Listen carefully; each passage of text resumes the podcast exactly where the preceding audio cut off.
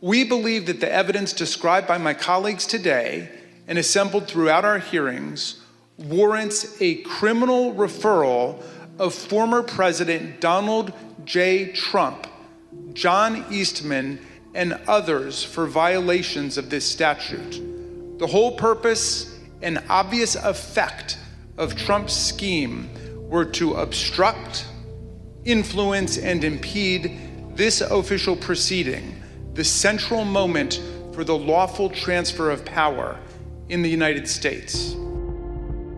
That was Maryland Congressman Jamie Raskin laying out the first of four criminal referrals made by the January 6 committee to the Department of Justice, recommending that Donald Trump and others be investigated for the events relating to the attack on the U.S. Capitol. It was the culmination of an exhaustive probe by the committee, resulting in a mammoth 845 page report detailing the extraordinary, multifaceted pressure campaign by the former president to reverse the results of the 20 2020 presidential election.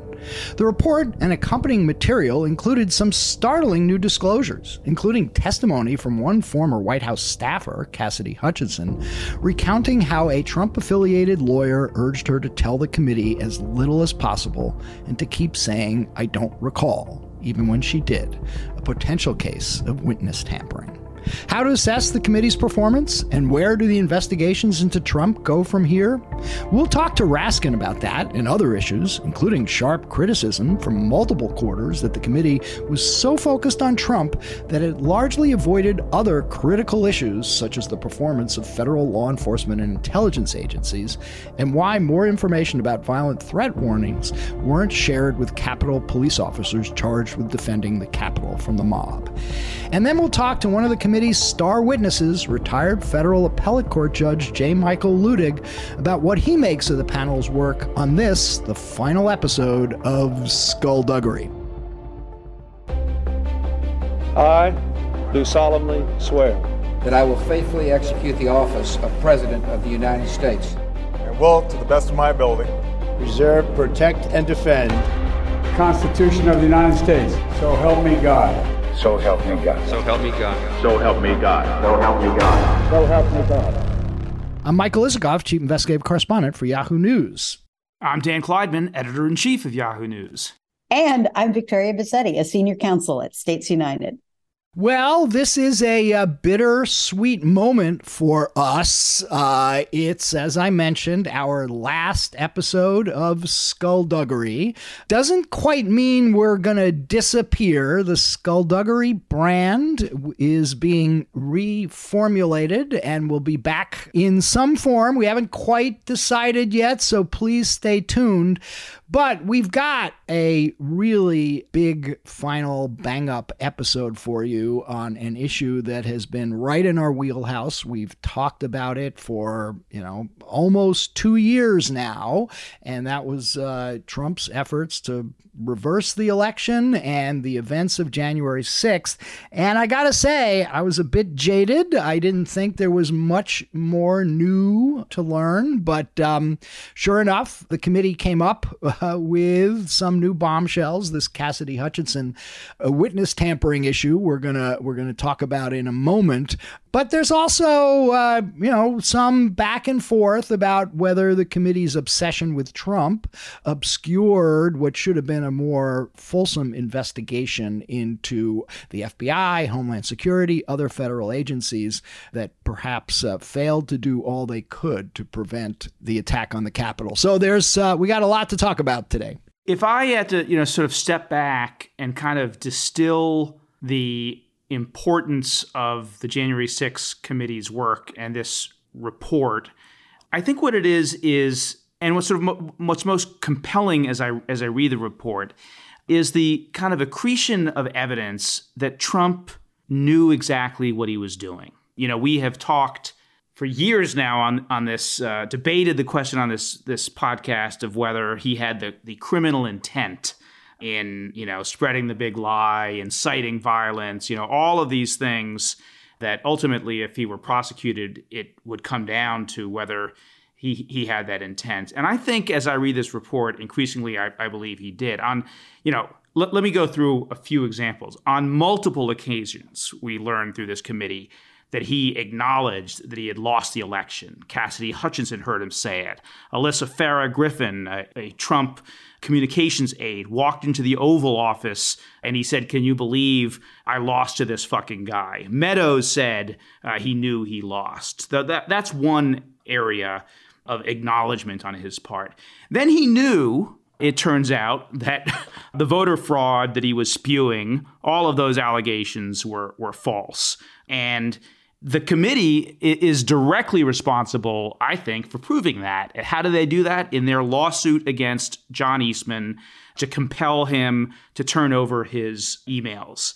Um, and while most of them were not turned over, the judge concluded that some of them were exempt from attorney client privilege through the crime uh, fraud exception. And what do those emails say? Well, one of them that Eastman wrote on December 31st of 2020 said that although the president signed a verification for the state lawsuit back in December 1st, this was in Fulton County, he has since been made aware that some of the allegations and evidence proffered by the experts have been inaccurate. For him to sign a new verification, that would be in a lawsuit filed in federal court making these same claims, with that knowledge would not be accurate. And then he goes on to say, I have no doubt that an aggressive DA or U.S. attorney somewhere will go after both the president and his lawyers once all the dust settles on this. Well, he was prescient on that point. So, over and over again, you see that Trump knew exactly what he was doing. I think that's pretty significant. And I think when I look back on the committee, I really think about two things that I take away from it and the report. The first is to follow up on what you said, Danny, which is not only Trump's state of mind, but I think on multiple occasions, the committee uncovered things that Trump actually did. And perhaps to my mind, one of the most compelling things that it uncovered was Trump's direct role in assembling the fake electors. He had phone calls with Ronna McDaniels, the head of the Republican National Committee, and specifically asked her to help coordinate this effort and to get it underway. So he has his his fingerprints all over a scheme. And by the way, just let me just one thing on that, Victoria, because one thing that was new to me, I think uh, it came up at the hearings, was that uh, the report said that Trump had a 23 minute call with John Eastman on the same day that Eastman began preparing that now infamous me- memo laying out this kind of last minute effort, the, the sort of the, the legal coup, uh, the paper coup, as, as they call it, which would involve the fake electors. Yeah. And the fact that he was hands on. And then there's more evidence that his chief of staff, Mark Meadows, was hands on with it, with Cassidy Hutchinson reporting that he had dozens of conversations regarding the assembling of these fake electors, demonstrates that this scheme went on for a very, very long time, that they were teeing up the Mark Pence thing, uh, you know, as in, in early December. But before you jump in, Mike, I just want to say the other thing that I think is really an important take takeaway about this committee is is how they conducted the hearings. It was an unprecedented and way that the House of Representatives did a hearing. Um, it broke up a very ineffective and inefficient technique that House committees have used for for eons now, with five minute speeches and and and kind of vicious bickering amongst the members of the committee, it created a real narrative. Um, now, I know Mike has got problems with that.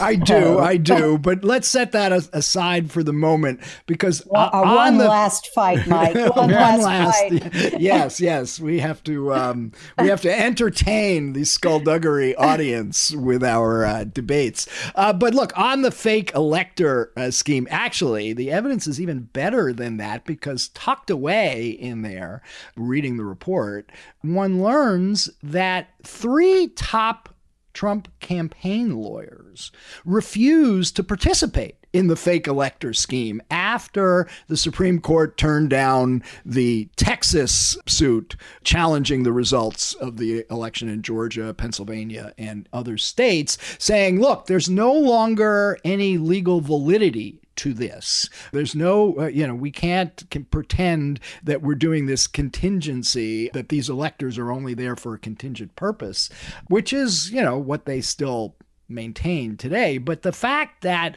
Justin Clark, who was the top uh, general counsel for the campaign, washed his hands of the whole thing, saying, No more, I don't want to have anything to do with this. And he urged two of his colleagues to do the same. And then you get the testimony for the first time of one Robert Sinners, who was in Georgia the uh, director of day to day operations for the Trump campaign, who was assigned to put together the fake elector scheme, the meeting in secret in the uh, Georgia Golden Dome on December 14th when the uh, uh, pro Trump electors met and anointed themselves. And uh, what does Sinners say? He had, he had no idea that the top lawyers for the campaign had legal problems with this. He was angry to learn it. And he says, quote, we were just useful idiots or rubes at that point. So I kind of, that, that quote kind of grabbed me. It is also worth pointing out that it was Sinners yeah. who who wrote the email saying uh, that they should do it in every, secret. Yes, everybody that, should, that, should, do it in secret and not let right. any of this get us. So he may have not been such a useful idiot or rube. He may have yeah. had some inclination but that this was problematic to, conduct. Be, before we get to our debate on how the committee uh, did its business,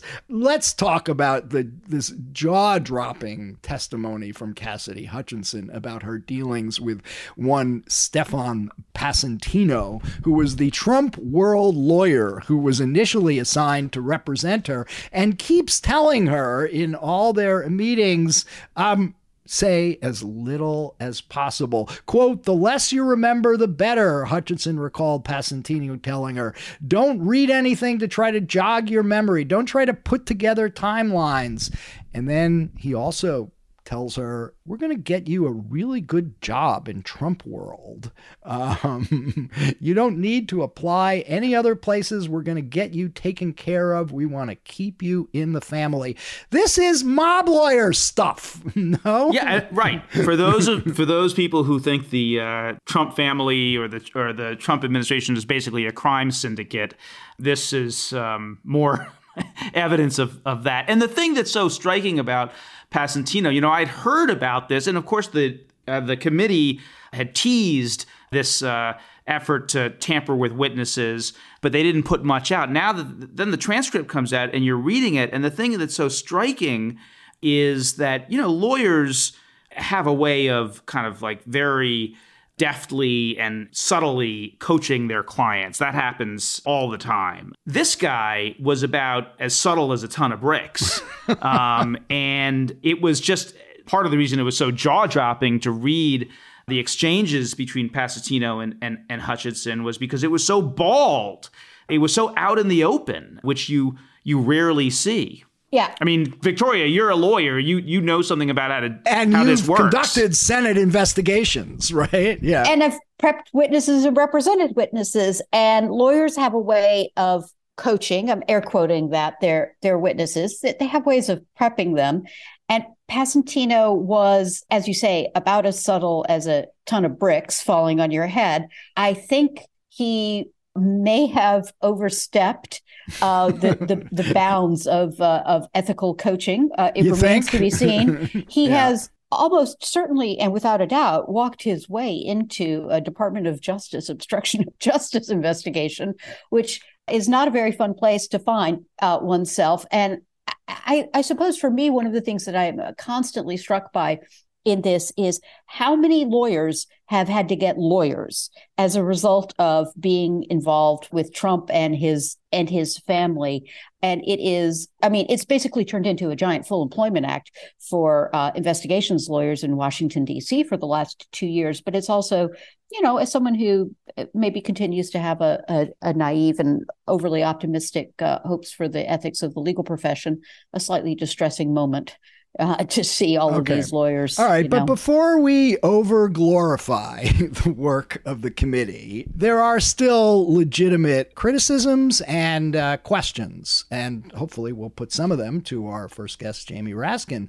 But, you know, starting with the criminal referrals, therefore, the last one, Insurrection Act, aid and comfort to an insurrection, I think that's going to raise some serious civil liberties issues. You know, this is a tool, this is language that's been traditionally used against the left, uh, against protesters, against unionists, against uh, uh, civil rights groups. And I think, um, it could set a pretty dangerous precedent for Justice Department to start going down this road because there's going to be a Republican Justice Department sometime in the future. And, you know, once the precedent is set for prosecuting people for insurrection, they could be going after Antifa, they could be going after all sorts of groups that in ways we may not approve of. I hear right? what you're saying, and, and there is something a little creepy about about the aid and comfort language well, which is explicitly in the criminal referral. It's not just a minor part of it. Yeah. Well, it's also explicitly in the statute. Yeah, and so I and know. so and so the question which is, is one reason and so the question is either rarely you believe either you believe in this being uh, an insurrection or not. And if you believe that it was an insurrection and you decide that it should be prosecuted as an insurrection, then you have no choice but to cite the the actual uh, language of the statute. But Victoria, you know, yeah, no, your look, views. if we're if we are ever going to use this statute against people, if not now, then when? And I appreciate, of course, that um, it's a double edged sword that it, it can be used against, as you say, unionists and Antifa and and a variety of other kind of leftist causes.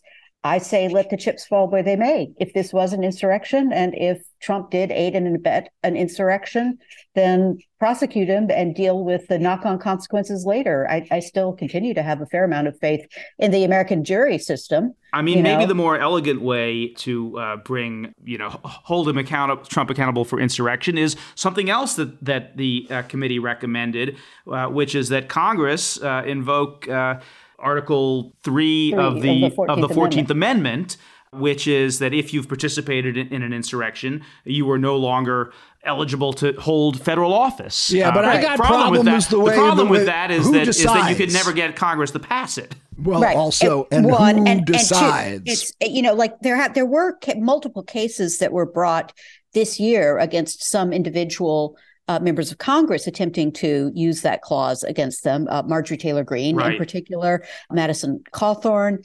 I think there was also uh, possibly someone out in Arizona. Uh, It's not springing to mind right now, but you know there there have been attempts to use that and and to go to court, but but but in truth, it's it's not a, sex, a self executing provision of the Constitution. It's unclear how or if it ever is really going to be used against Trump.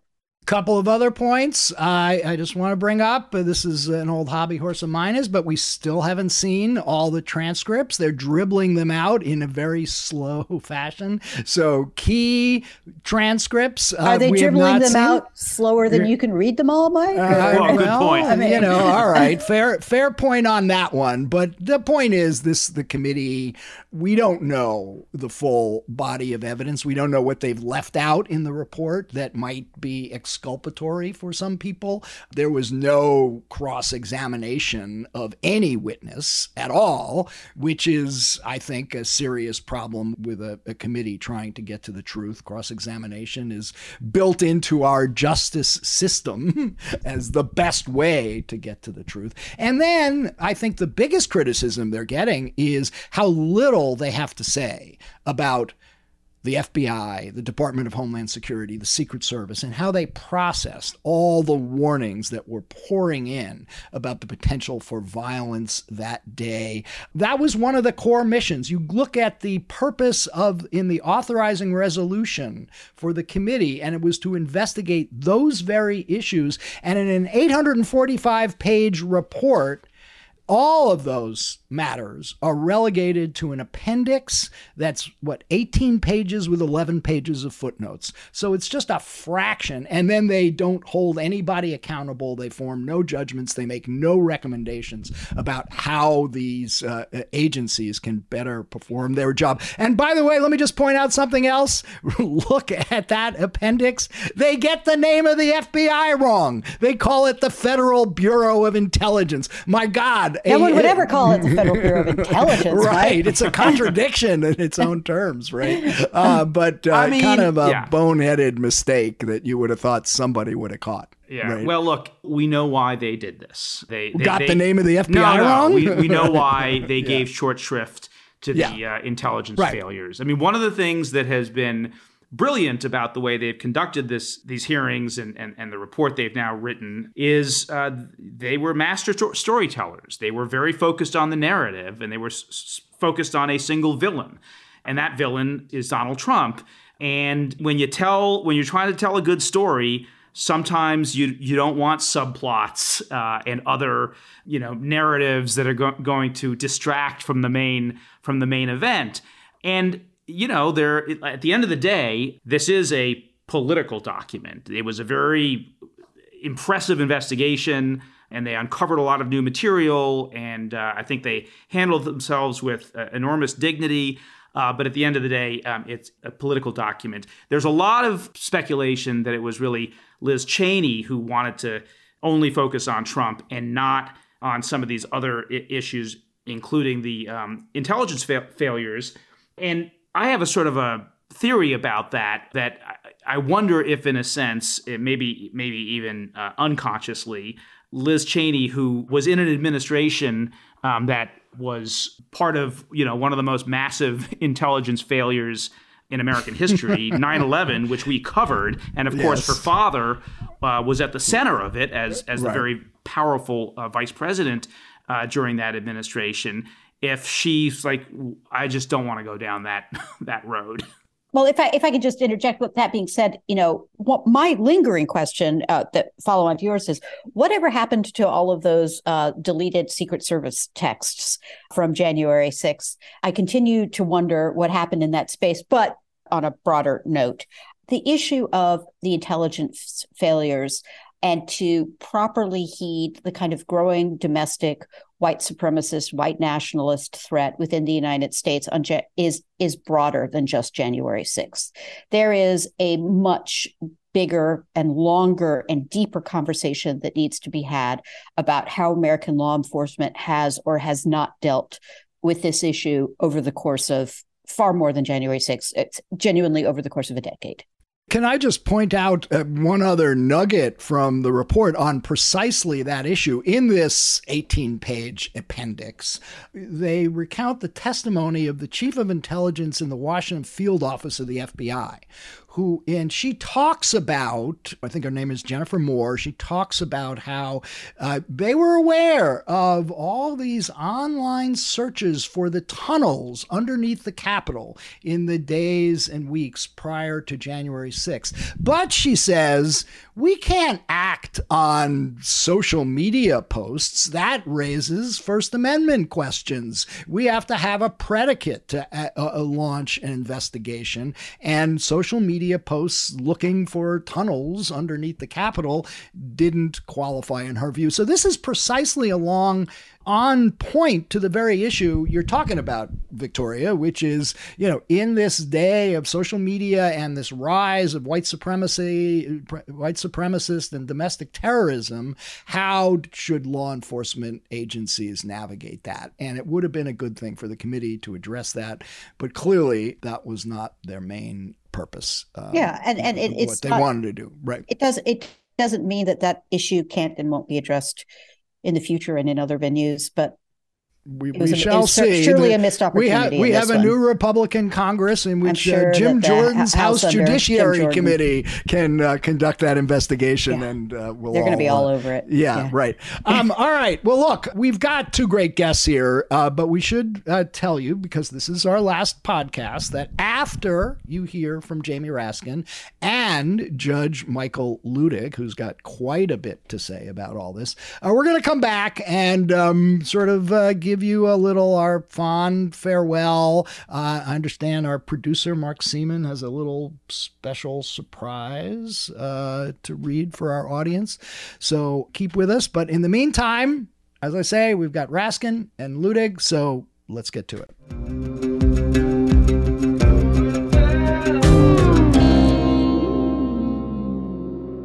All right, we've now got with us one of our all time favorite skullduggery guests, Congressman Jamie Raskin of Maryland, a key member of the January 6th committee, and also just uh, named the uh, ranking Democrat on the House Oversight Committee. Congressman, welcome back to Skullduggery. Thanks for having me, Mike. It's great to be with you and with Danny and Victoria Bassetti. And Victoria, your former student, as I've heard. So, look, uh, the committee wrapped up this week, uh, released a uh, mammoth 845 page report, and made these criminal referrals, which you were the member who laid them out at the final hearing of the committee. I just want to ask you how important is it to you that the Department of Justice? Act on these criminal referrals and bring cases? And if they do not, how disappointed will you be? I would say it's important to me.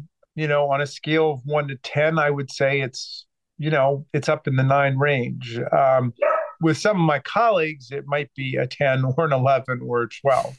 you know, I think there are questions of individual accountability, which are critical, but there's also questions of general collective social and political accountability, which I think are really urgent and pressing. And we have got to defend the democratic system. But having said that, I do think it's very important that it happen and that we establish that it's not just foot soldiers, but kingpins who are prosecuted. And it's just wrong to send hundreds of foot soldiers to jail and leave the very clear kingpin unprosecuted. And if Attorney General Garland does not sign off on the criminal charges you have referred, what would be your reaction? Well, I, would just be surprised if that happened. I really would be surprised. I mean, it's just, it's so clear that he intended to interfere with a federal proceeding. That's the whole meaning of stop the steal. Go in there and prevent them from counting electoral college votes. Uh, he called the march and the rally for the exact same time Congress was in the joint session counting electoral votes under the 12th Amendment. That was no accident. I mean, they had to change the date and the time on the U.S. Park Service permit that the um, Women for America First had gotten from January 21, the day after the inauguration, to January 6th the peaceful transfer of power day. I mean, that was the first time in American history that any president had ever called a mass wild protest against the peaceful transfer of power. And it was the only time since 1861 with Abraham Lincoln when there was the danger of violence. And it was only in this case that the violence actually materialized and overtook the House and the Senate. So it was very clear that that's what he intended to do. And uh, it was very clear he conspired to defraud the government, American people. He traded an honest election for a profoundly corrupt and fraudulent election with counterfeit electors. They filed false statements with the government with those uh, phony electoral college slates. And he aided and assisted and gave aid and comfort to insurrectionists at multiple points, including at 2:24 p.m on January 6th when he knew we'd been driven out of our chambers. The vice president was on the run. They're chanting, hang Mike Pence. And he tweets out, uh, Mike Pence didn't have the courage to do what needed to be done. And then afterwards, of course, telling the insurrectionists he loved them and they're very special people and remember this day forever. So it was all about aiding and assisting and, of course, inciting beforehand and then giving aid and comfort to them. So we think that, you know, it's just a mainstream heartland application of these statutes to his conduct. And uh, there have been hundreds and hundreds of convictions already for similar offenses. You know, some things that he, we didn't recommend referral for, like assaulting a federal officer, destroying federal property, things like that. But we looked at all that stuff, but we think that we were very cautious and conservative in our recommendations. Congressman, you did a lot more than just make recommendations to the Justice Department uh, to prosecute Donald Trump on on these these four offenses. You also developed a huge evidentiary record. You unearthed a lot of evidence, a lot of bombshells, and you assembled it in a in a very powerful narrative. Tell us what you think is the most important new evidence that this committee developed um, in its investigation. What new evidence since when? Since the events of January 6th. Oh, oh, well, you know, a lot of Cassidy Hutchinson's testimony recreated the scene of Donald Trump uh, knowing that he had lost the election and knowing that the crowd was armed and dangerous, nonetheless insisting on inciting them further, you know, saying, uh, take down the mags, the magnetometers, the metal detectors, let let the people in. They're no threat to me, he essentially said. And, you know, what transpired was precisely what he arranged to happen. It was very clear from multiple witnesses that Donald Trump knew he had lost. He was told by his White House counsel, he was told by the Attorney General of the United States, he was told by his campaign lawyers. He complained to people, Can you believe I lost to this guy? He knew he had lost. You know, he you know, like some great Shakespearean characters, he plays on the fact that some people think he's crazy. So they give him a pass on doing things that they would never accept from someone else. But he knew exactly what he was doing um, in assembling the mob and then lighting the flame for them to go and storm the Capitol. That's what he meant when he said, "You got to fight like hell. You're not going to have a country anymore." Sounds like he knew that a lot of the uh, the fraud, the uh, voter fraud allegations, dead people voting, felons voting, was also false, right? And it was the committee that was able to prove that in the lawsuit against uh, John Eastman that, you know, in which those emails emerged. That's right. So, you know, th- there's just deep culpability from the very beginning in everything that Donald Trump did. And uh, no, I, I'm very serious about him facing the consequences and, you know, paying for the cost of his actions. It's just that I think that's not the only thing here. And, you know, he could spend the, the remaining days of his misanthropic life behind bars, presumably with Secret Service agents, you know, some of whom, you know, might might belong with him there. You know, I don't know. How does that work? Do Secret Service agents protect him inside the prison that he might be sentenced to? Like everything else with Donald Trump, it's a case of first impression. I mean, would they be standing outside the bars or would they be inside the bars? Who knows? But the point is that, like, that fundamentally now is not going to address the primitive forces of authoritarianism, racism, anti Semitism that Donald Trump has unleashed in the country and set free. And that's, to me, the larger concern. We've got to defend democracy and freedom in America. We got to defend the Constitution and keep things moving in the right direction. And so, you know, I don't want the prosecution and the conviction and the punishment of Donald Trump to be seen as the be all and the end all, as important as it is. So, just today, uh, the House of Representatives passed and the president signed the omnibus, which contains in it uh, a new law or a reform of the Electoral Count Act, which is in many ways underpinned John Eastman's advice and scheme. Tell us a little bit about what, what the reforms are and um, how significant is that in your estimation to kind of stopping the forces that Donald Trump unleashed? I think it was the very least we could have done but it was minimal and it was necessary, but radically insufficient to the task. I mean, saying that the vice president's role is purely ministerial is obvious. It's plain. Nobody ever believed the vice president had the authority to unilaterally nullify electoral college votes sent in by millions of people. Even Mike Pence, whose reign in office is otherwise characterized by complete invertebrate sycophancy to Donald Trump, said himself that he couldn't do it. Right. So by stating it, it, it almost it almost validates uh, their absurd uh, argument that there was some kind of mystery about it or some kind of ambiguity, which there never was. But okay, we needed to say that just to deal with future Donald Trumps. Um, you know, we we lifted the threshold for objecting to states electors from one House member and one senator to a fifth in each body.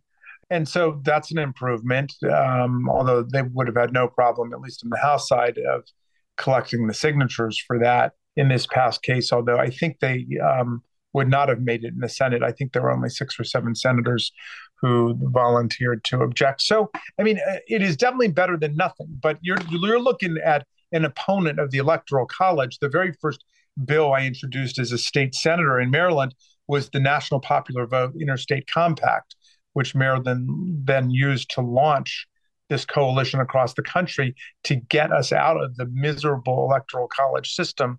You know, we've uh, we've now had uh, five popular vote losers become president twice in this century.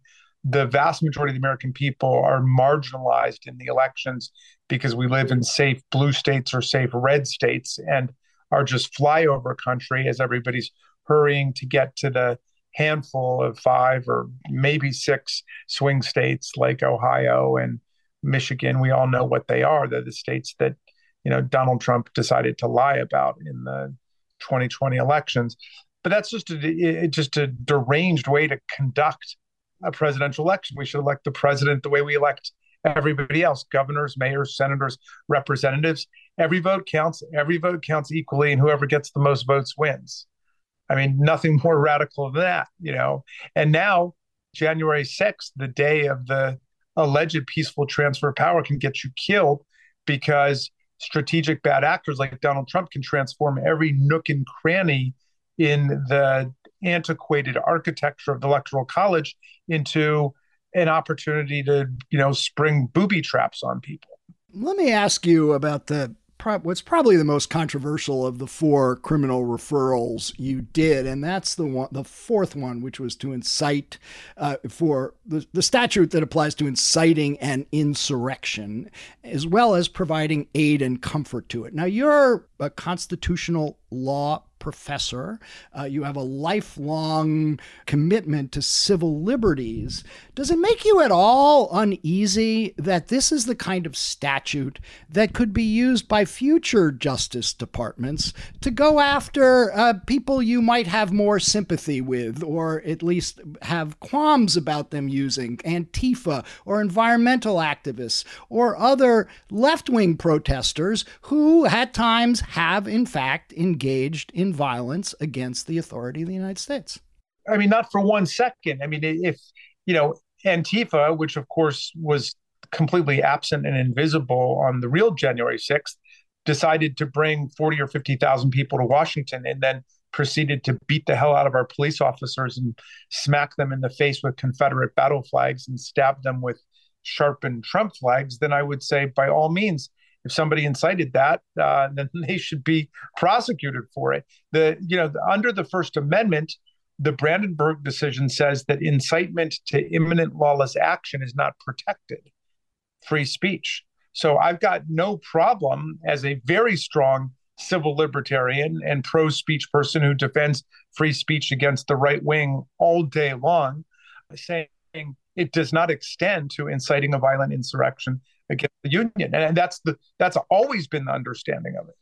Let me ask you just a follow up to that. You defined insurrection as a quote rebellion against the authority of the United States. Now, after the uh, George Floyd murder, and there were protests uh, across the country, some of which turned violent, in particular in Portland, Oregon, where protesters attacked the Hatfield Federal Courthouse, nightly vandalism there. The Justice Department later brought charges against some of those for attacking federal officers inside the courthouse. Was that an insurrection? I mean, I don't know enough of the details, but I would say if they entered with the intent of shutting down a trial or interfering with a federal proceeding, the way that uh, Donald Trump's henchmen and mob did, then absolutely it would be. Well, that, that's obstructing an official proceeding, but an insurrection against the authority of the United States, that was by definition, by your definition, it seems to meet every particular because they attack Again, yeah, officers. They, yeah. Yeah. I, I don't know the specific facts of what you're saying. If somebody burns down an empty federal post office, that's arson, that's destruction of federal property. Those people should go to jail for that. It's not inciting an insurrection. But if the federal government is in its operations and there's an attempt to overthrow it, as there clearly was here, I mean, this is a federal proceeding where the constitutional transfer of power takes place. That's clearly an insurrection against the union. So you can give me some other hypotheticals, but I just I need more. Well, not hypotheticals. The Justice Department charged people with assaulting federal officers at the courthouse. Yes, well, the, then they should go to jail for assaulting federal officers. The, every assault but not insurrection. Officer, well, I don't know, but well, what's the insurrection part? Did they did they try to interrupt a, a trial that was taking place? Did they try to shut down? Well, they the were department? trying to shut down the courthouse. Yeah. Well, if, if the courthouse was operating at that point, say some of their people were on trial and they mm-hmm. were trying to overthrow the authority of the federal government to try those people, as the Ku Klux Klan has done before, entered trials and try to overthrow them, yeah, that would be insurrection. But you've stunned Michael yeah. into silence. No, no, no, no. I'm trying to give other people a chance here. I got plenty yeah. of other questions, but I, I, look, I, I, got no, I got no problem with putting anybody in. Look, yeah. the, the Constitution of the United States condemns insurrection at multiple points. This is a critical thing that the right wing needs to be challenged on because I've got colleagues who get up on the floor of the House routinely and say, well, the whole point of the Second Amendment is to give people weaponry so they can overthrow the government if it becomes tyrannical. They believe that that's the meaning and the purpose of the Second Amendment, which is absurd. You look at Article 1, Section 8, Clause 15, it says Congress has the power to call forth the militias of the states in order to do three things repel invasions, suppress insurrections, and to enforce the laws if the laws are being interrupted with or thwarted. But suppressing insurrections is what militias are for. And they think that the people are the militia and can form into a militia in order to overthrow the government. You know, it, it defeats the treason clause. It defeats all the clauses saying that the Republican Guarantee Clause, for example, which says that Congress has the authority and the duty to guarantee a Republican form of government and to help the states put down domestic violence. So this is a critical point. Uh, you know, the only point I was making with you, Mike, is that you got to make sure that that insurrectionary violence is insurrectionary violence and not just violence. Every time somebody knocks over a bank or a store is not an insurrection. Um, you know, just because they're engaged in a robbery, they should go to jail for robbery or armed robbery or whatever it is. Congressman, I, am interested in in um, your sense of the kind of broader impact uh, of the January 6th committee's investigation uh, on the country beyond you know the, the, the case that you're making against uh, Donald Trump. Because it strikes me that the release of the report your findings is also coinciding with Donald Trump's sort of a, a pretty profound weakening in in Donald Trump's uh, power and, and kind of reputation and a, a, little bit of a sense that the sort of fever has broken. Now, clearly, the midterms midterm elections uh, probably has something to do with that. It may just be some level of exhaustion uh, with Trump. But do you have a sense, or is there polling that you've seen, or anything that that you can detect uh, that would tell you something about the impact that you all have had in terms of sort of the fever breaking in this in this country. It's a little bit of a subtle question, but I wonder if you have thoughts about that. Yeah, I guess I don't really know the answer to that question. I've believed all along that people would focus on the extreme radicalism of the events that we experienced on January 6th, and people would come to understand in time the absolute derangement that we've been living under. Look, the Constitution itself says in Section 3 of the 14th Amendment that anyone who has sworn an oath to support the Constitution and violates the oath by engaging in insurrection or rebellion shall never be allowed to hold federal or state office again, military or civil. That is a constitutional principle. So I hope that every textualist and originalist in the land will take the time to read Section 3 of the 14th Amendment and understand if you engage in insurrection, you're banned from holding office.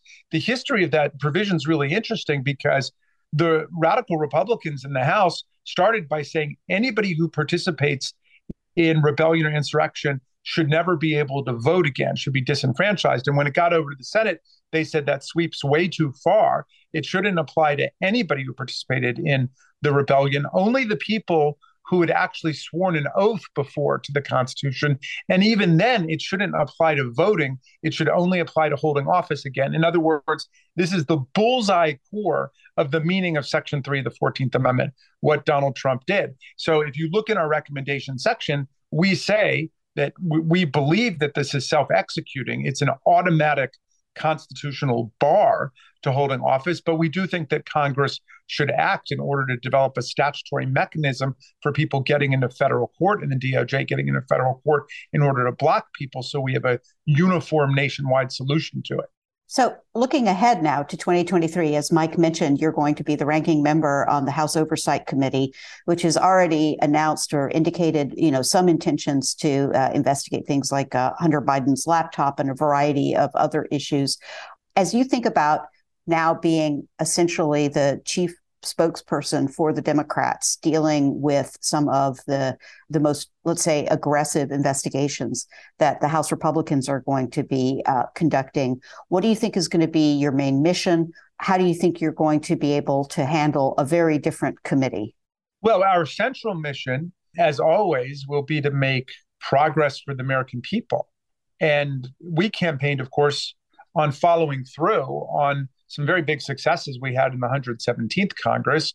The uh, infrastructure legislation, a trillion and a half dollar investment in the roads and highways and ports and airports and expanding broadband in the rural areas and so on, dramatically lowering healthcare costs, limiting prescription drug costs in the Medicare program, limiting to $35 a month what diabetics have to pay for their insulin shots. So we want to follow through on all of that and keep it going. Now, the Republicans they campaigned on inflation and crime. They don't talk about either anymore. Now, all they want to talk about is Hunter Biden and Hillary Clinton and uh, Donald Trump's plan for withdrawing from Afghanistan, which was basically implemented by Joe Biden. Things they never talked about in the campaign. That's what they want to highlight and showcase. So, what's our job, Victoria? It is to prove to America, just show America that none of that has anything to do with what either party has really come to Washington for, or at least what we campaigned on. Isn't part of your job oversight? Well, yes, of course, but oversight means let's make sure that the infrastructure money is money is getting to the cities and the towns and the states. Let's make sure that the diabetics are actually getting the benefits we voted for them. And if there's corruption interfering with that in the government, then let's dis- dislodge the corruption. But going after a president's son who was, you know, who had a, a serious health problem, addiction, which is something that affects millions of people, and just, you know, vilifying and demonizing him. It has nothing to do with what we've come. I, I want people to see the utter absurdity of that as their form of politics, but it makes sense, you know, because they went to their convention in 2020 and they came back as the first modern political party not to have a platform. They literally had no platform, nothing they were running on. Why? Because their platform is whatever Donald Trump tells them it is. It is on any particular day. I was thinking more of the the Afghan withdrawal, which you mentioned, which uh, doesn't oh, yeah. strike me. It doesn't strike me as binary. I mean, it was not a flawless withdrawal, so it would seem right. Yeah, I'm. Uh, you know, I'm. I'm very happy. You know, to look at that, and you know, we can see what mistakes were made, but they act as if the two administrations weren't closely linked in that effort, and Donald Trump had huge responsibility for what happened. But in any event, well, I mean, we can get into it. That's legit, you know. I have to ask you one more on the January 6th committee because you are getting quite a bit of criticism on one front, and that is the relatively little you had to say about the performance of federal, state, and local law enforcement agencies in the events related to January 6th. That was part of your authorizing resolution. In fact, it's the first purpose of the committee was to investigate that. And in this 845 page report, that entire issue is relegated to a pretty skimpy 18 page uh, appendix with only 11 pages of footnotes, and nobody held accountable. No explanation for why the intel warnings that were being collected by the Secret Service, the FBI, and others never made it their way to the proper people at the Capitol Police who could have been better prepared. What explains the committee's failure to do what its per- uh, one of its original purposes was, which was to do a thorough investigation of these issues? Well, I think we did a very thorough factual investigation of what happened, the best that we can reconstruct it with lots of divergent viewpoints and testimony. And we get into the weeds and the details of everything that everybody said and what we were able to learn and what we were not able to learn. Having said that, uh, it's clear none of the law enforcement or national security agencies that had received information knew anything about Donald Trump's intentions that day. Why does that matter? There were plenty of warnings out there that on social media that people were coming to kill, to invade the Capitol. What difference does it make what Donald Trump said or doesn't say? They were coming and federal law enforcement agencies did not coordinate did they did not distribute the information. There's a lot that a lot and of we, people and we think say all of that. I mean, we, we, we who do you who do you hold accountable for that? Who in who in the FBI Homeland Security or Secret Service do you hold accountable for the failure to do their job well, the, ultimately, I mean, if you buy the unitary executive theory that the but you don't buy the unitary executive theory. Well, That's a right wing uh, theory that you no, but, ridicule. But no, but Come under, on. No, but under under the Republicans, I do. Donald Trump was clearly in control of the executive branch of government, and he had no interest in activating anybody, whether it was the Army, the Navy, the Marines, the National Guard. Uh, he, he didn't call the D.C. Police. He didn't call the Capitol Police so what we had was a commander in chief who was just acting as the inciter in chief. He went over to the other side. And so fundamentally, it demonstrates what happens when you don't have leadership at the top. He was inciting, he was assisting, assisting and aiding and abetting. So I, I'm not averse to doing what you're talking about. You know, we you know, if if we want to engage in a completely different investigation, we can go further into detail on all of that. But we laid out all the facts that we got. We spent a lot of time doing interviews on it. And it seemed like the kind of thing, like to me, where there was no coherent theory of how to deal with this, and nobody took responsibility for being in charge. And ultimately, it was because the president of the United States had no interest in anybody being in charge. And he played on the fact that he just left everybody to their own devices. And some of them may have been trying to intuit what Donald Trump wanted them to do. It's just, it's very hard to know. So we laid out the facts the best that we could. And if, you know, but where is your profession? Have the journalists figured out who was the person who dropped the ball? I don't know. But we've not been able to figure that out. Maybe the prosecutor as well. well, we have done a lot of reporting on that. But um, as in your new role as ranking uh, a minority member on oversight, maybe this is one of the issues uh, that you could um, do further investigation in. Yeah. I mean, let me just say about that, if I could add one more point on sure. it. Sure. We wanted to investigate the crime first, and we did spend more time on the crime. And we spent a lot of time also on the law enforcement and national security response and the, the failures of preparation. But nothing that took place absolves the masterminds and the ringleaders and the perpetrators of the offense. It's sort of like a bank robbery where somebody plans a bank robbery and gets away with it. And then afterwards you ask, well, was there anybody cooperating on the inside or wh- why wasn't there a more effective response? That's all legit. We want a more effective response to stop them next time. So I agree with that. But nothing absolves Donald Trump and his henchmen for what they did. And of course, the Republicans want to say, oh, you know, this is uh, Mitch McConnell and Nancy Pelosi's fault. Well, you know, I that, that that's that is certainly not where the trail led us. Well, Congressman, I want to uh, thank you uh, for taking the time. Um, we have uh, covered uh, this investigation um, quite a bit on the podcast, and you've been one of our main guides. So um, thanks for joining us. Well, and thanks for doing what you're doing, and just go keep doing it elsewhere. we'll we will in, in, in, in some form, in some form, in some no matter form. what. No, and we'll be back to you. Right. okay.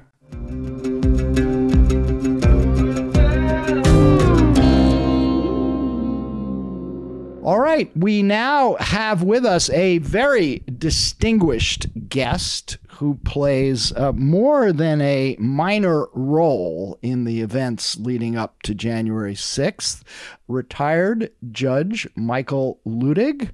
Judge Luttig, welcome to Skullduggery. Thank you very much, Michael. So we are at an inflection point. We've gotten the um, final release from the January 6th committee. It's executive summary, it's uh, criminal referrals to the Justice Department for Donald Trump and others. You testified before the committee. You get shout outs in the executive summary for your role. Give us your sort of bottom line take about the work of the January 6th committee, its conclusions, and how you assess them from the standpoint of both a um, former federal appellate court judge and uh, a student of history. Yes, Michael. Thank you, uh, and thank you for having me on uh, on uh, your podcast. Uh, you and Dan, I, you're, you're longtime friends, and it's it's just good to be back together. I probably will have a, a different take on, on the hearings uh, than most of the political figures, let's just say, in Washington. I do come at it from the, the perspective of, of a former federal judge and a lawyer, a political lawyer at that. But the Congress uh, had a profound obligation and responsibility to investigate the events of January 6th, perhaps a greater obligation uh, and responsibility than for any other event in American history. I mean, after all, this was an insurrection on the United States Capitol, whose purpose and objective was to obstruct, interfere with, and and and prevent the uh, joint session of Congress from counting the electoral votes for the presidency of the United States. It's hard to imagine a, a, a more signal event in American history. Let me, um, I know we're going to get into the criminal referrals in particular, but let me ask you the question about the impact that this select committee has had and frame it by quoting back to you I think probably the most memorable part of your testimony before the committee, which is when you said that Donald Trump and his allies and supporters are a clear and present danger to American democracy. And so I guess the question is after having participated in the hearings, watched all the hearings, now seen the executive uh, summary, and looked at the referrals, to what extent and, and how do you think the committee has in any way mitigated the threats that you uh, testified to, the, the clear and present danger to American democracy that Donald Trump poses? Yes, Dan. The, as you know, that uh, I, I, said before the committee that that the president and his his supporters and allies were a clear and present danger to American democracy, not so much because of what happened on January 6th, although what happened on January 6th was the lesser included offense implicitly in that statement, but rather, I believe them still a clear and present danger because of what they promised to do in 2024, namely to namely, if necessary, to overturn that election in the same way that, that they attempted to overturn the 2020 election through exploitation of the of the Constitution and the laws of the United States. Now, to turn directly to your question, that is, how has the, the committee mitigated that threat, if you will? I think that it has done more than merely mitigate it. First, by way of a, a, a, short digression, it is almost certainly because of the work of, of the January 6th committee that Congress will this week approve uh, reforms in, in the Electoral Count Act, which was one of the laws that the former president and his supporters exploited on January 6th. So that amendment to the Electoral Count Act will itself go a long way toward preventing another, you know, January 6th. Then turning to the to the president, uh, former president and his allies uh, directly, it, one senses that the committee's hearings, reports, and referrals may represent the final straw for uh, the Republicans who, who who have supported the former president up to this this point. Of course, only time will tell. But already this week, with the, the report and the, the final hearing on Monday, and the report coming today, and the executive summary already being out, I detect that Republicans will seize upon the hearings and the referrals as their opportunity to begin to distance themselves from the former president. Let's turn, if we can, really quickly to the possibly the biggest suggestions or or moves by the committee, which has been these criminal referrals. As you mentioned, and as as many have mentioned, the likelihood that the Department of Justice would simply take the committee's recommendations as a whole is is very low. The committee, the uh, Department of Justice, is going to conduct its own independent investigation. It is not going to just accept these referrals without question. Yet, the referrals are probably the most cohesive and comprehensive articulation of the potential criminal penalties that President Trump and some of his allies face. As you assess the four potential counts that the committee referred to the Department of Justice. Which are the ones that you think have the most stick, are the most likely, and which are the ones that you think are the least likely for the Department of Justice to look at. And and I'll, I'll just review them real quickly uh, for the benefit of our listeners.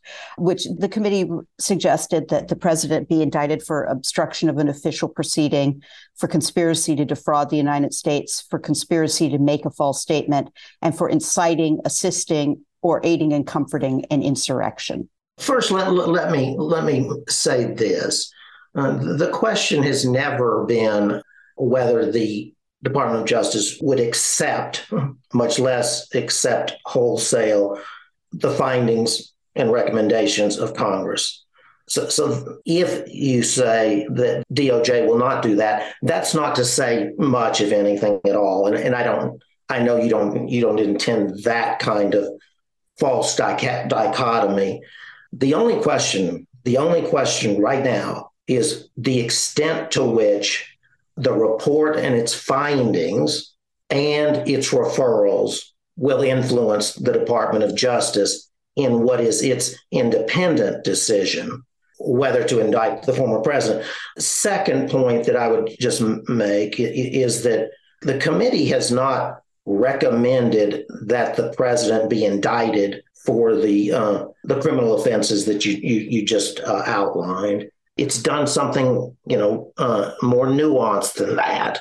It is simply recommended to the Department of Justice, based upon its own findings and conclusions, that the Department of Justice continue to investigate the president for these these offenses and to decide whether together with the evidence gathered by the committee and all of the other evidence that the Department has just justice has already gathered, whether to indict the president.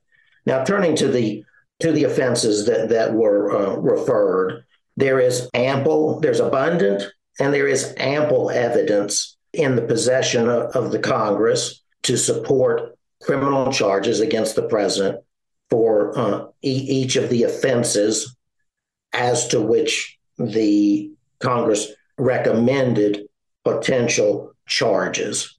And then keep in mind that, that the Department of Justice has much, much more evidence in its own possession that would support these charges. Turning now to the specific charges, I, I won't repeat them, but I will just in shorthand. So, you know, we're, we're talking about a, um, a conspiracy, you know, to defraud the United States, a conspiracy to obstruct an official proceeding of the United States, specifically the joint session uh, in the counting of the electoral college votes f- for the presidency.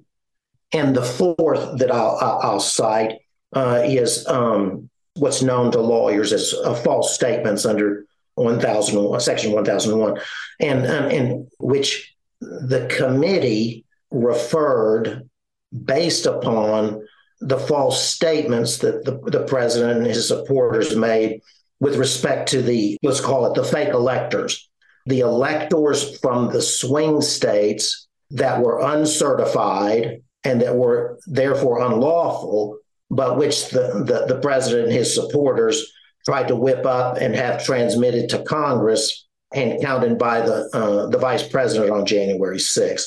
And then finally, uh, the fourth is uh, uh, for insurrection against the lawful authority of the United States. Obviously, in this case, the same an insurrection on the United States Capitol for the purpose of, of uh, preventing the, the, the, count of, uh, of the electoral votes by the joint session. That last count, if you want to call it that, insurrection, uh, is the most serious count uh, not only because of the substance of, of, of the, the offense, but more specifically because of the penalty that, that goes with that offense, namely the prevention of uh, the former president from holding public office again. And I, I would add that it, it's not necessary that that the uh, the defendant, uh, you know, in, in an insurrection case, have led the insurrection. It's not even necessary that he have incited it, though in this case, there's ample evidence that the president incited this, this insurrection. But one can be convicted of, of this offense merely for assisting or, or aiding or giving comfort to the insurrection and the insurrectionists.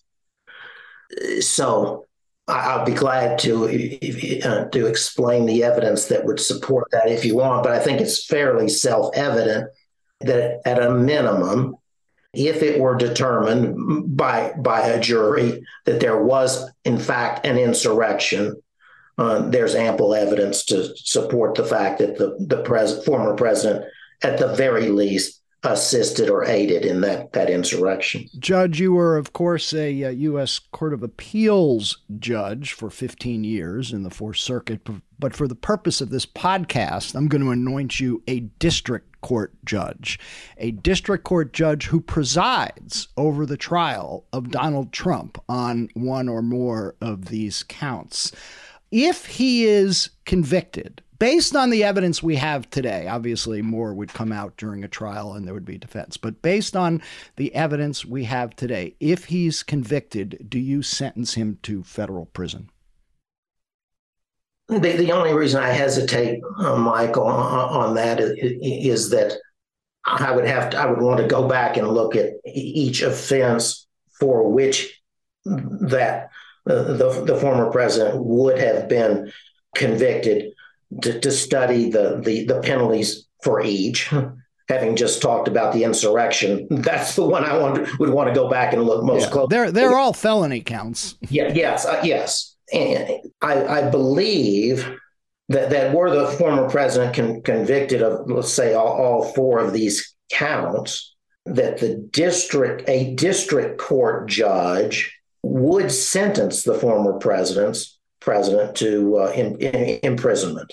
That would be, of course, uh, as you can appreciate, the merely the beginning of the very long process during which the former president would would challenge the convictions themselves, the sentencing um, by the district judge, all the way up through the court of appeals, and and then to the finally to the. Uh, But just to be clear, you, you cast that as a district court judge for the purpose of this podcast. I've made you the district court judge. Would you sentence him to prison for? Well, you know, I know, Michael, but counts? I'm the judge, so you don't get to, you know, put the question to me that way. Uh, uh, I'm the podcast host. yeah. He's the podcast president. I can ask Yeah. anybody. Yeah, but go Yes, ahead. you I'm can sorry. ask any question, and, and as your guest, I can refuse to answer this. Okay. but but no, no, I- I'm not I'm being coy with you when I say that this is a a momentous thing already at this point. You're positing now the conviction years from now of, of the former president of, of these offenses and asking me as a uh, as a hypothetical district judge whether I would sentencing him to it. And and what I'm what I was trying to say in, in, impliedly was that I don't know that a district judge, a district judge would have any choice but to sentence the former president to imprisonment under the, the, the terms and provisions of these various offenses. Let me ask you, Judge, as you say, it'll be a long time before we'll know the answer to this, what a judge would do. And the first thing you'll have to do is prove the elements of these alleged offenses. And let's start with the one that on this podcast, uh, we've talked to a lot of people, former prosecutors, uh, other lawyers who've said that that the insurrection charge would be the most difficult one to prove. And my my understanding of that was that it's because you would have to prove intent, that it's not enough that his words may have incited violence. It's not enough that that his words may have riled people up that led to violence, but that he would have had to intended that his words would lead to violence. Um, that that would have been part of his plan. Wouldn't you have to prove uh, prove that to win a, a conviction for that particular offense, insurrection? I'm not sure, Dan, as you worded it, if we go back to the statute, you know, it's whoever incites, sets on foot, or assists in an insurrection, or gives aid or comfort thereto. Okay. So what, what you would have to show under the statute is that the that the former president, you know, intended to, for instance, assist in an insurrection or give aid to an insurrection. Do you see the distinction I'm drawing under the statute between intending to incite the insurrection and intending to assist or give aid to the uh, insurrection?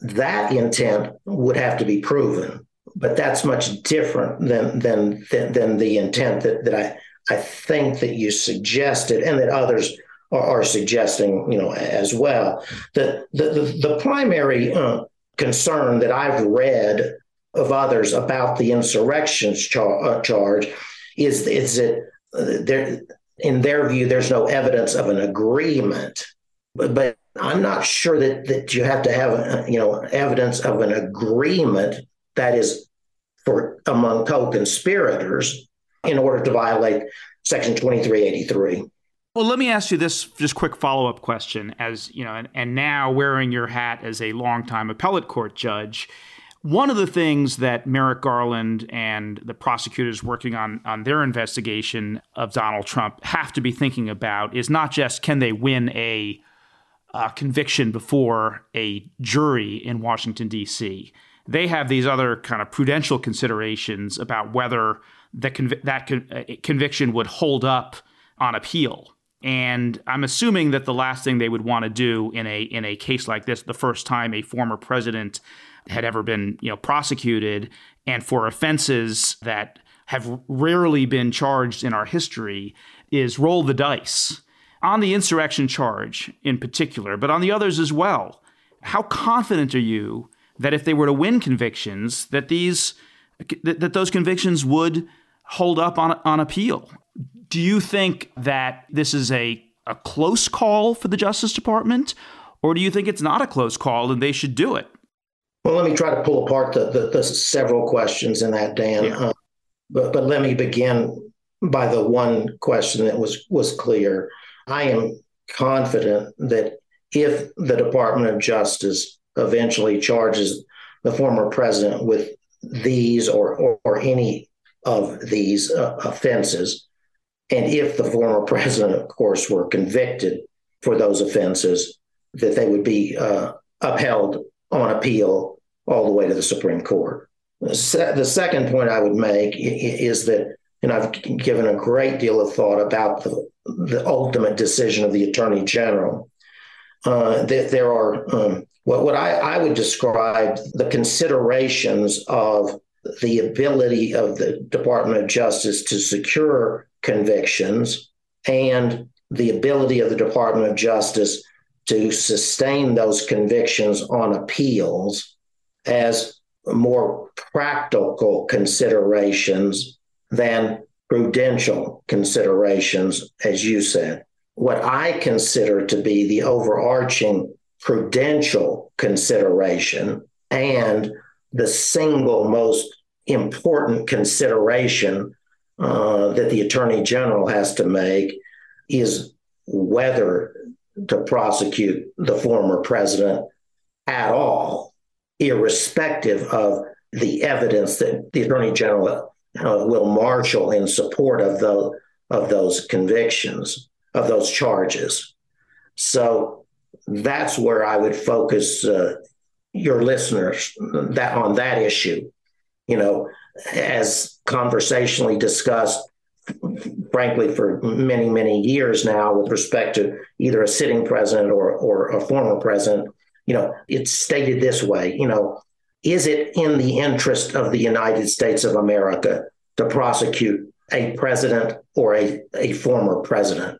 Or is it better in the interest of, of the United States that the Department of Justice do its work, report its findings, but in the end, not prosecute the president or former president.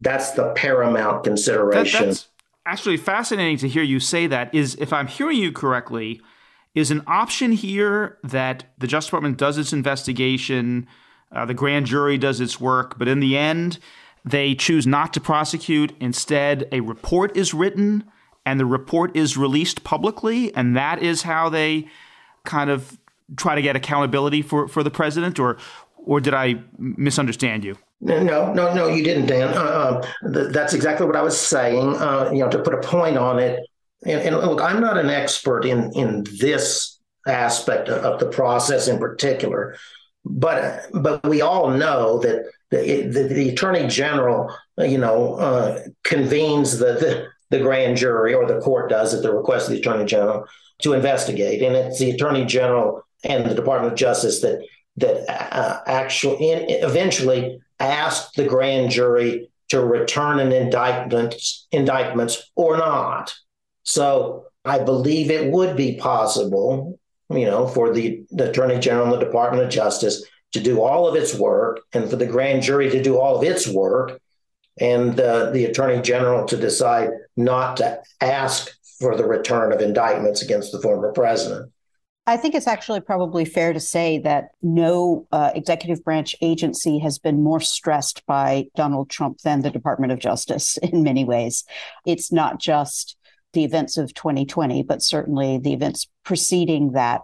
The committee's hearings regarding Trump's efforts and the Department of Justice during the 2020 election and in the lead up to January 6th were, to my view at least, some of the most revelatory.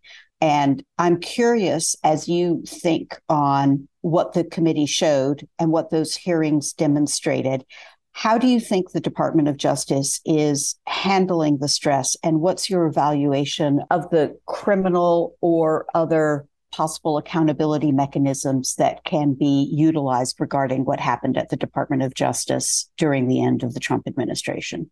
Uh, I have every confidence in the world that the Department of Justice and Attorney General Merrick Garland in particular are giving this matter their greatest attention they are fully aware of the magnitude of the decision that, that the Attorney General must make. And I am 100% confident that the Attorney General will not indict the former president for any offense until or unless he is 100% confident that there is more than enough evidence to support convictions. And finally, that it is in the interest of the United States that the former president be prosecuted. I said before that you played a not insignificant role in all this because you were the constitutional scholar who Vice President Pence's lawyers turned to for advice when the president was pressuring him to overturn the results of the election. But you also have a history with uh, two people who played an even more significant role in the events of January 6th. As a judge, you had two clerks at the same time back in the 1990s John Eastman and Ted Cruz. They served together working for you. In your testimony, you said that Eastman's blueprint to overturn the 2020 election was, quote, the most reckless, insidious, and calamitous failure in both legal and political judgment in American history. And you also have said that Cruz's role in objecting to the certification of the votes on January 6th was the most important in triggering the uh, process that took place. So, how did two of your clerks who worked for you, presumably were tutored by you, end up being so wrong? Well, Michael, you know, uh, you know me, and you know how I conducted myself on the on the federal court, and, and how I conducted myself vis-a-vis my law clerks. They were always each year literally the best and brightest that coming out of the law schools. And the year that Ted Cruz and John Eastman clerked with me together, they were two of, of uh, the finest law students to graduate that year. They were both brilliant young lawyers at the time, and I was very proud of them as law clerks. That said, that this was 25 years ago. Uh, and as you understand, and they understand, I'm the judge, not them. And uh, neither one of them has been surprised by a single word that I've spoken in the past two years, beginning uh, uh with the advice that I gave the vice president on January 6th. John Eastman, when he read what I wrote, would have, I think, died a thousand deaths. As to Ted, Ted Cruz, in the in the passage, I think from the Washington Post that you're referencing, I merely stated fact. Okay. That is that once Senator Cruz decided to object to the electoral slate, I think out of Arizona, January 6th was foreordained. And that that was because, as I said, he was a tremendously powerful and influential senator of the United States on that day. And uh, under the existing Electoral Count Act, uh, under the current uh, uh Electoral Count Act, uh, as you know, uh, only one member from each house was is required to object to a state's electoral slates in order for the objection to be uh, sent to the joint session for a, a decision. Now, I, I'm not being coy with you. I don't want to be coy, and I didn't intend to be coy with Ted. You know, yeah, Was, you know, that is the fact, and he knows it's the fact. I had two quick follow up questions. One is Have you spoken to either Senator Cruz or John Eastman since the events of January 6th transpired and since the hearings and your involvement in those hearings? I've not spoken to Ted. I spoke to uh, John very, very soon uh, after uh, January 6th, and he was just asking me what I had said in what he mistakenly thought was my written uh, advice to the vice president. And I, I, told John that that that no, no, no. I had uh, I had only tweet. The only advice I had given the vice president was the tweet on January fifth. So it was a perfunctory yes. conversation. Okay. Yes. Now the follow up is I, what I I wonder about you know both of these former clerks of yours, if in any way, and if this is something that you thought about, that their trajectory from when they clerked for you till the events of January 6th in, in any way is representative or, or symbolic of a kind of wrong turn that was made in the conservative movement or the conservative legal movement in this country, or if you think they're outliers? That, that's a good question, Dan. Uh, I've never thought about that. But the answer to it is yes that their certainly their actions on January 6th are were representative of legal thought as it's developed over the past decade.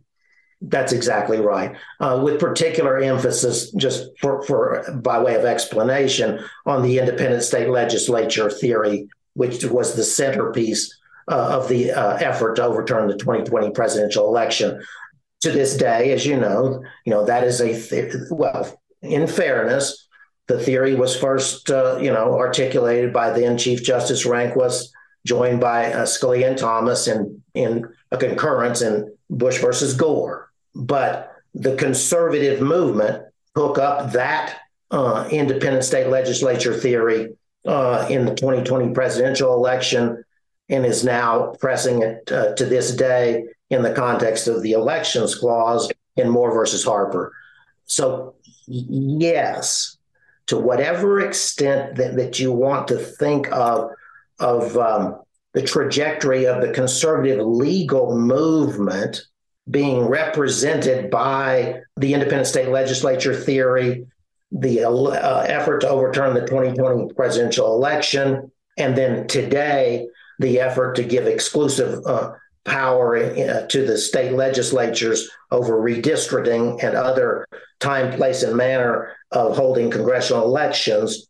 The answer to your question is certainly yes. And that's a very, very interesting question. Let me follow up on that because January 5th, 2021 was, I think, the first day you'd ever been on Twitter. Is that right? It was the day you you set up your Twitter account. I think your son had to teach you to use it, right? it was not literally the day I set up the account, nor was it literally the first tweet. Uh, but it was the first. I, don't even know what you. St- I still don't know what you call it, but I think you call it a thread. uh, that, that's what I had uh, difficulty doing, and had to, to call in my uh, recalcitrant son to help me with uh, on January 5th. And who had other things to Let do, as I recall. because right? it seems like that was a, a pivot point for you too, a moment where you seem to have made a decision about your role and what you were going to do. Tell us more about the last two years and, and what your thinking has been about how and why you've taken such a uh, a leading role in pushing back on these theories? Well, uh, yeah, we, I mean, the moment of my tweet was, in retrospect, now probably the most significant moment in my life and career. It was a moment that I had been preparing for my entire life, but of course, never imagined that it would come in this moment. But in the moment, there was no decision of, uh, to be made for me other than the constitutional decision of whether the uh, the vice president could overturn the election on January 6th. Now, as to that most important decision, as it relates to our discussion today, I, I, I had to decide before I tweeted w- whether I believed that there was any such thing as the independent state legislature theory, that would give power to the vice president to reject the electoral slates on, on January 6th. And there's no question that that, that decision for me in that moment was the most important decision that I will ever make in my life. So I tweeted it. Then to the to the back half of your question, I because of, of, of the advice that I gave to the vice president, I have said publicly that uh, I believe from that day forward that I had uh, an obligation and a responsibility uh, to walk the country through the events of January 6th and put the words to the events of January 6th. Because January 6th was uh, an effort to overturn the election through the exploitation of the Constitution and laws of the United States. Not only was I the person, you know, who decided under the Constitution and laws of the United States that that effort was unconstitutional, if you will. But the entire plan from its inception was contrary to laws. But in its fullness, it, it was a very intricate plan that involved the exploitation of not only the Constitution, but a number of laws of the United States. And I was the person, beginning on January 6th, I was the person who had the obligation to explain this to the country in the uh, interim uh, to the Congress. And that's what I've, I've tried to do. The independent state legislature question was the first serious and seriously difficult question I had to decide on January 6th. And I knew from that day for the past two years that I would eventually have to explain it in full. And by doing so, explain my decision on January 6th. So the first time that I had the opportunity to begin that explanation was in my testimony before the, the, the uh, select committee. I then followed on when I had time, first had time, first had time after two years with the, the extensive article in The Atlantic. Uh, and then, uh, a, as you know, the final obligation that I believed I had was to uh, join uh, the respondents uh, in Moore versus Harper as co counsel, you know, opposing the independent state legislature theory. So that's a long, long-winded way of saying that that I didn't, I haven't made any decisions of any kind to break with uh, conservative legal thought. It's never been an issue whether I broke with Republicans because I'm not a, a political person. And by the way, I, I, guess I would say to, to, to all of you on this particular podcast, um, to whatever extent this is relevant, and it's not relevant to me at all, but it's in it's relevant to to whoever might be my detractors. I have taken the the conservative and the only possible view on these legal issues, and that's why I think I've not been criticized by, frankly, anyone that I've seen, because you know the conservatives they just they cannot argue with anything I've said for the past two years, Michael.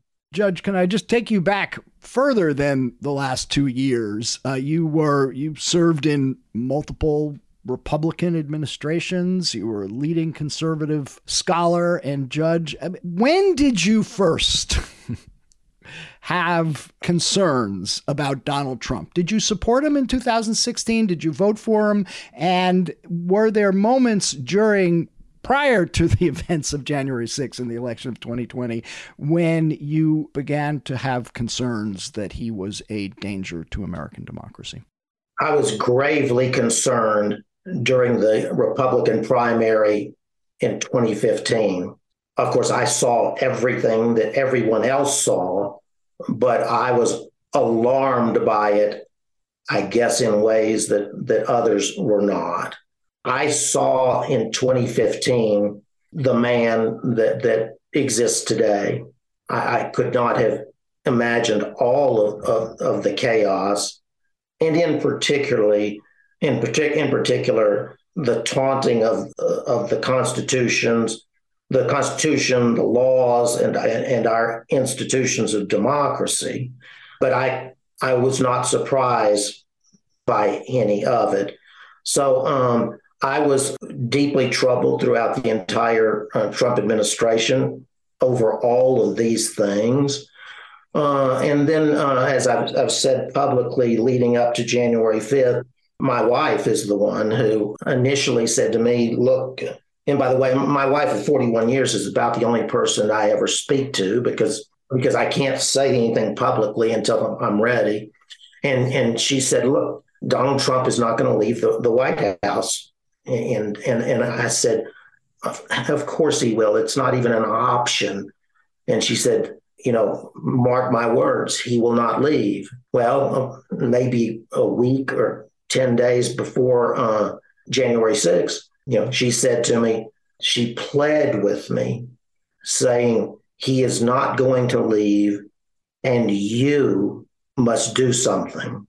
And, you know, I, I mean, this is my wife of 41 years. And, and, and I, I said to her, honey, I, I, look, I, I now agree with you that it does not appear that he's going to leave the White House, but I don't have anything to do with this. There's not a thing in the world I haven't been in Washington for 20 years. No one knows or cares what I think. And I have no way, there's no possible way that I could even influence this.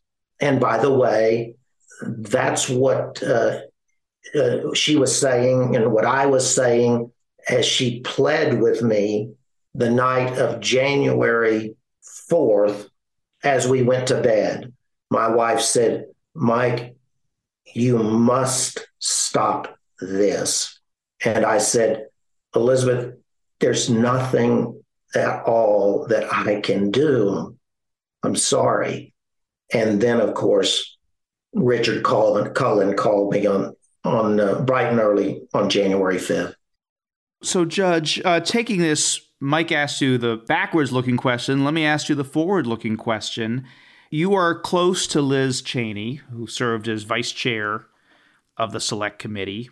She has stated repeatedly that if not her only objective, one of her main objectives was to make sure that Donald Trump never occupied the Oval Office again. Here we are in uh, late December of uh, 2022. He has run announced that he's running for president.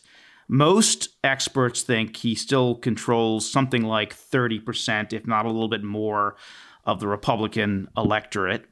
If a number of Republicans run, he is uh, has a good chance of becoming the Republican nominee again because they will divide up the vote. And we're a very divided country, and it's not with uh, outside the realm of, of the possible that he can become elected president again. So taking it forward, you have already done a lot. Do you plan to do more? What else uh, will you do to make sure that Donald Trump can no longer be, in your words, a clear and present danger to American democracy? Dan, the uh, poetic justice of, of these historic hearings is that the president set out to destroy the January 6th committee and the political careers of, of its members. And it is the committee that will end the political career of the former president. As to Liz Cheney, it will have been Liz Cheney who ended Donald Trump's political career, not him, hers.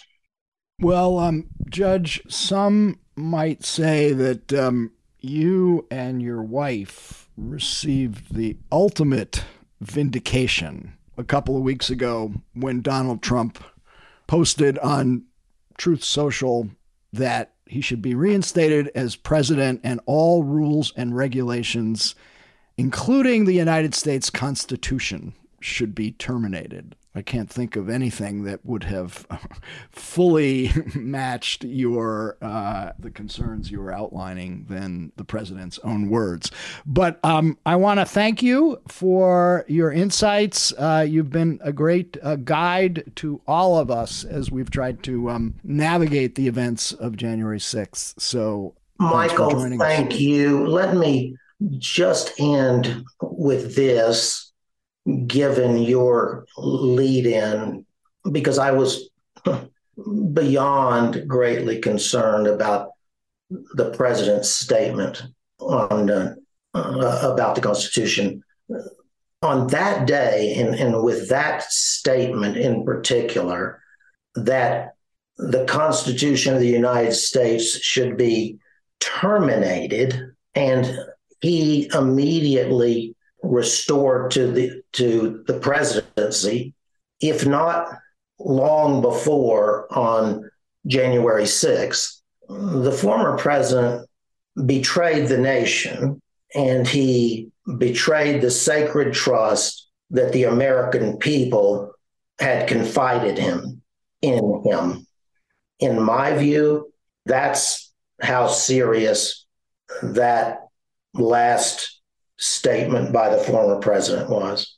We're trying to wrap up here, but I'm inspired by that to ask one final question. I'm going to reanoint you as the district court judge presiding over the trial of Donald Trump. Would you accept an insanity defense? I, I will take that question uh, in the vein in which it, it was asked. and uh, thank thank you and, and Dan and Victoria, thank all of you very much. Uh, it's been my honor to be on the podcast with you. And it's an honor for us to have you. Thank you. Thank you, Judge.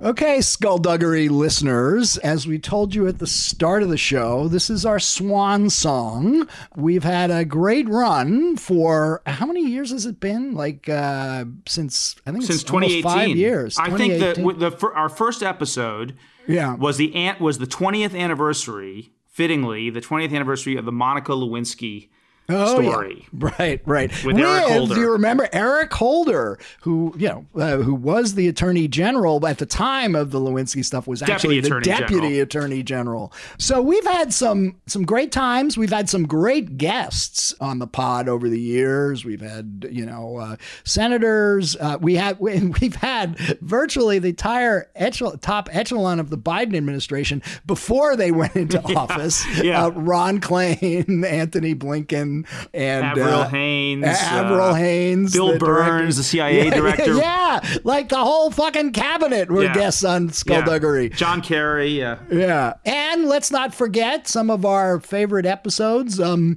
uh, George Conway, who like uh, came out as a Trump foe on our podcast. Um, He revealed himself as a Trump foe and an Isikoff source. Yes, he did. Yes, he did. That was uh, something that uh, was uh, concealed from the public for 20 years until on Skullduggery, George Conway uh, came forward and talked about it. But who is not a Mike Isikoff source? yeah. Well, actually, I can name uh, actually all those people who were skullduggery guests and are now in the Biden administration. They're not Isikoff sources. okay. Klain, Blinken, Haines can't get them on the phone these days. But um, but we will keep trying. We will keep trying.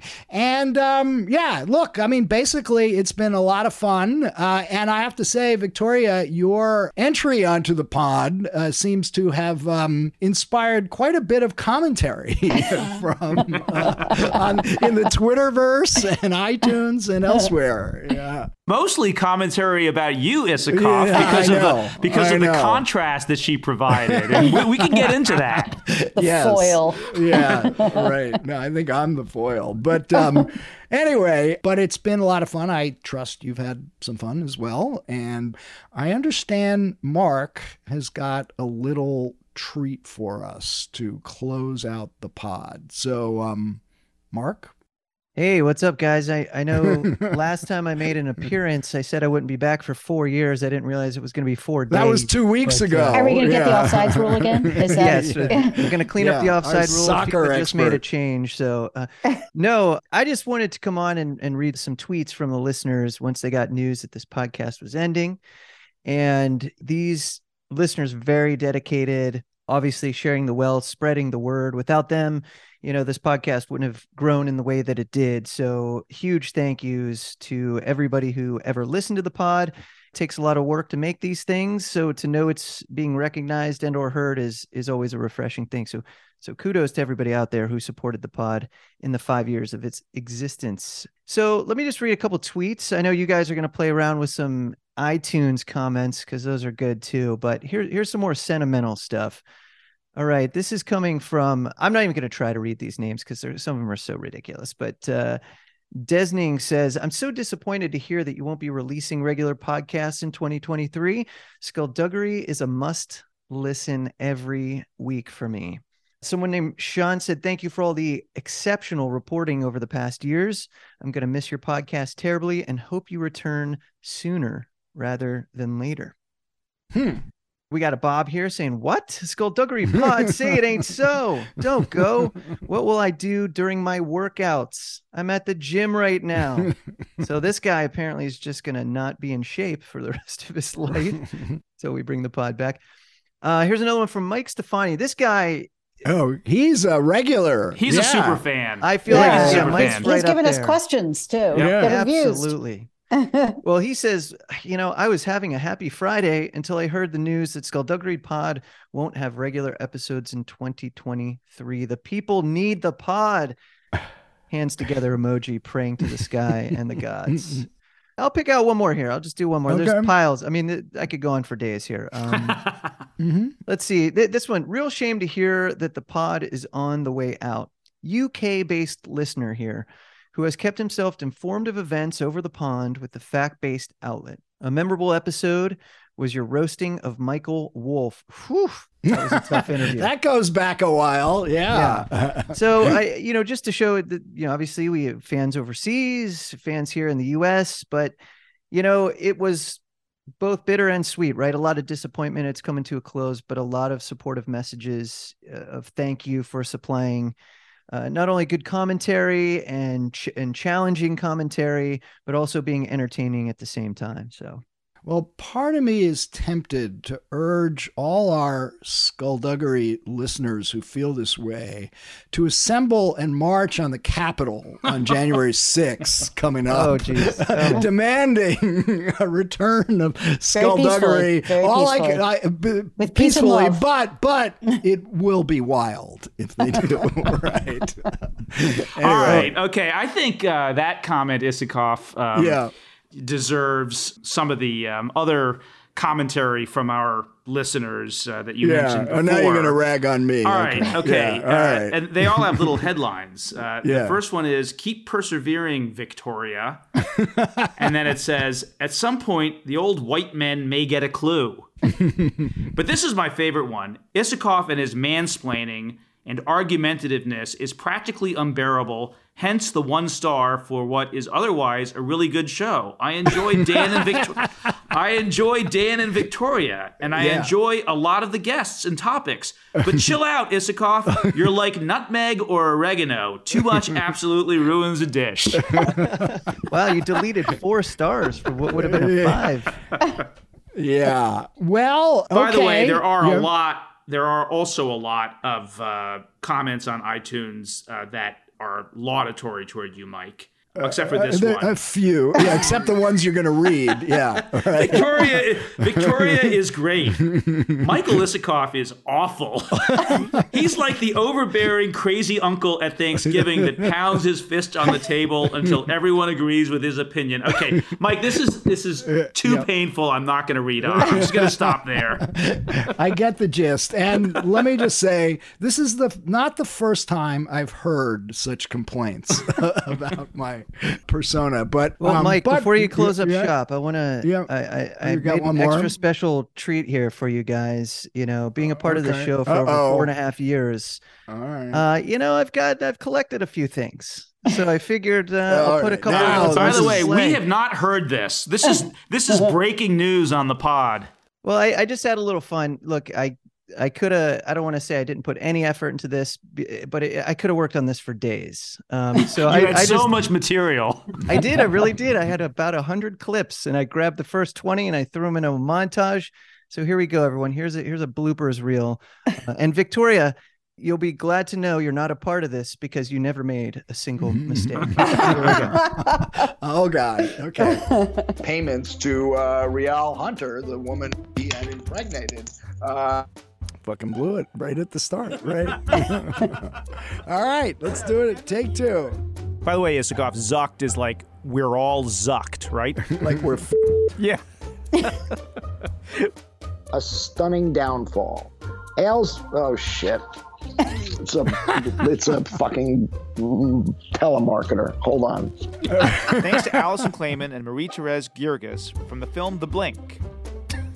It's, says, it's called The Brink, but it fucking says The Blink. okay. But let, let, let, let me just ask you this question. Talk about braggadocio, uh, um, but um, and and you know, I'm gonna start over again. I just want to get. Also, this are you rustling papers? Because I hear, I hear like papers or something rustling, Mike. All right. Well, I'll stop doing it. well, stop. Yeah, s- stop All right. rustling. Stop I- rustling papers. I didn't think I was rustling papers, but I will. Uh, you know, um, You're still doing it. I'm still hearing it. I'm not rustling Oh. anything right now. I, yeah, it sounds like it's just like constant. I, I'm not doing anything right now. All right, let's just go. Okay. But Sullivan, a judge with no im- but Sullivan, a judge with no patience for government misconduct, would have none of. But Sullivan, a judge with no patience for government misconduct, would have none of. But but Sullivan, a judge with no patience, but Sullivan, a judge with no patience for government misconduct, would have none of it. Flynn, I can't say that. I'm gonna say it very slowly. Okay. It was like ground zero for some of the craziest conspiracy theories and and cons- and cons- and um, conspiracy conspiracy. sorry, ground zero for some of the biggest conspiracy. Cons- she really threw me off my game here. Okay. Yeah, I was. Yeah, should I start from the beginning? Yeah. That was a mistake to eat like like salty, yeah, salty nuts. Dry, salty nuts. Okay, ready? Still got stuff in my mouth. Yeah, I didn't. I didn't dress up because I said, "Oh, it's Isikoff." Who's that? You got it. You got it. This is definitely going in the bloopers uh, reel. Bye bye. All right, there it is. Can we all can we call this can we call this episode the dry salty nuts edition of Skullduggery? Yeah, I have a I have a feeling that if uh, we had left some of this in, we wouldn't be going off the air. You know, we, would still be around. But I was laughing the entire time. all right, okay. I think it's great. I, I could have went on for an hour. I'm not kidding Yeah. you. I had hundred clips. So, on that note of malapropisms and bloopers, um, we're going to say our final farewell for now, at least. And um, I'm kind of tempted to just end with um, that's the way it is. Good night and good luck. Goodbye, Skullduggery listeners. Goodbye, Skullduggery Adios. listeners.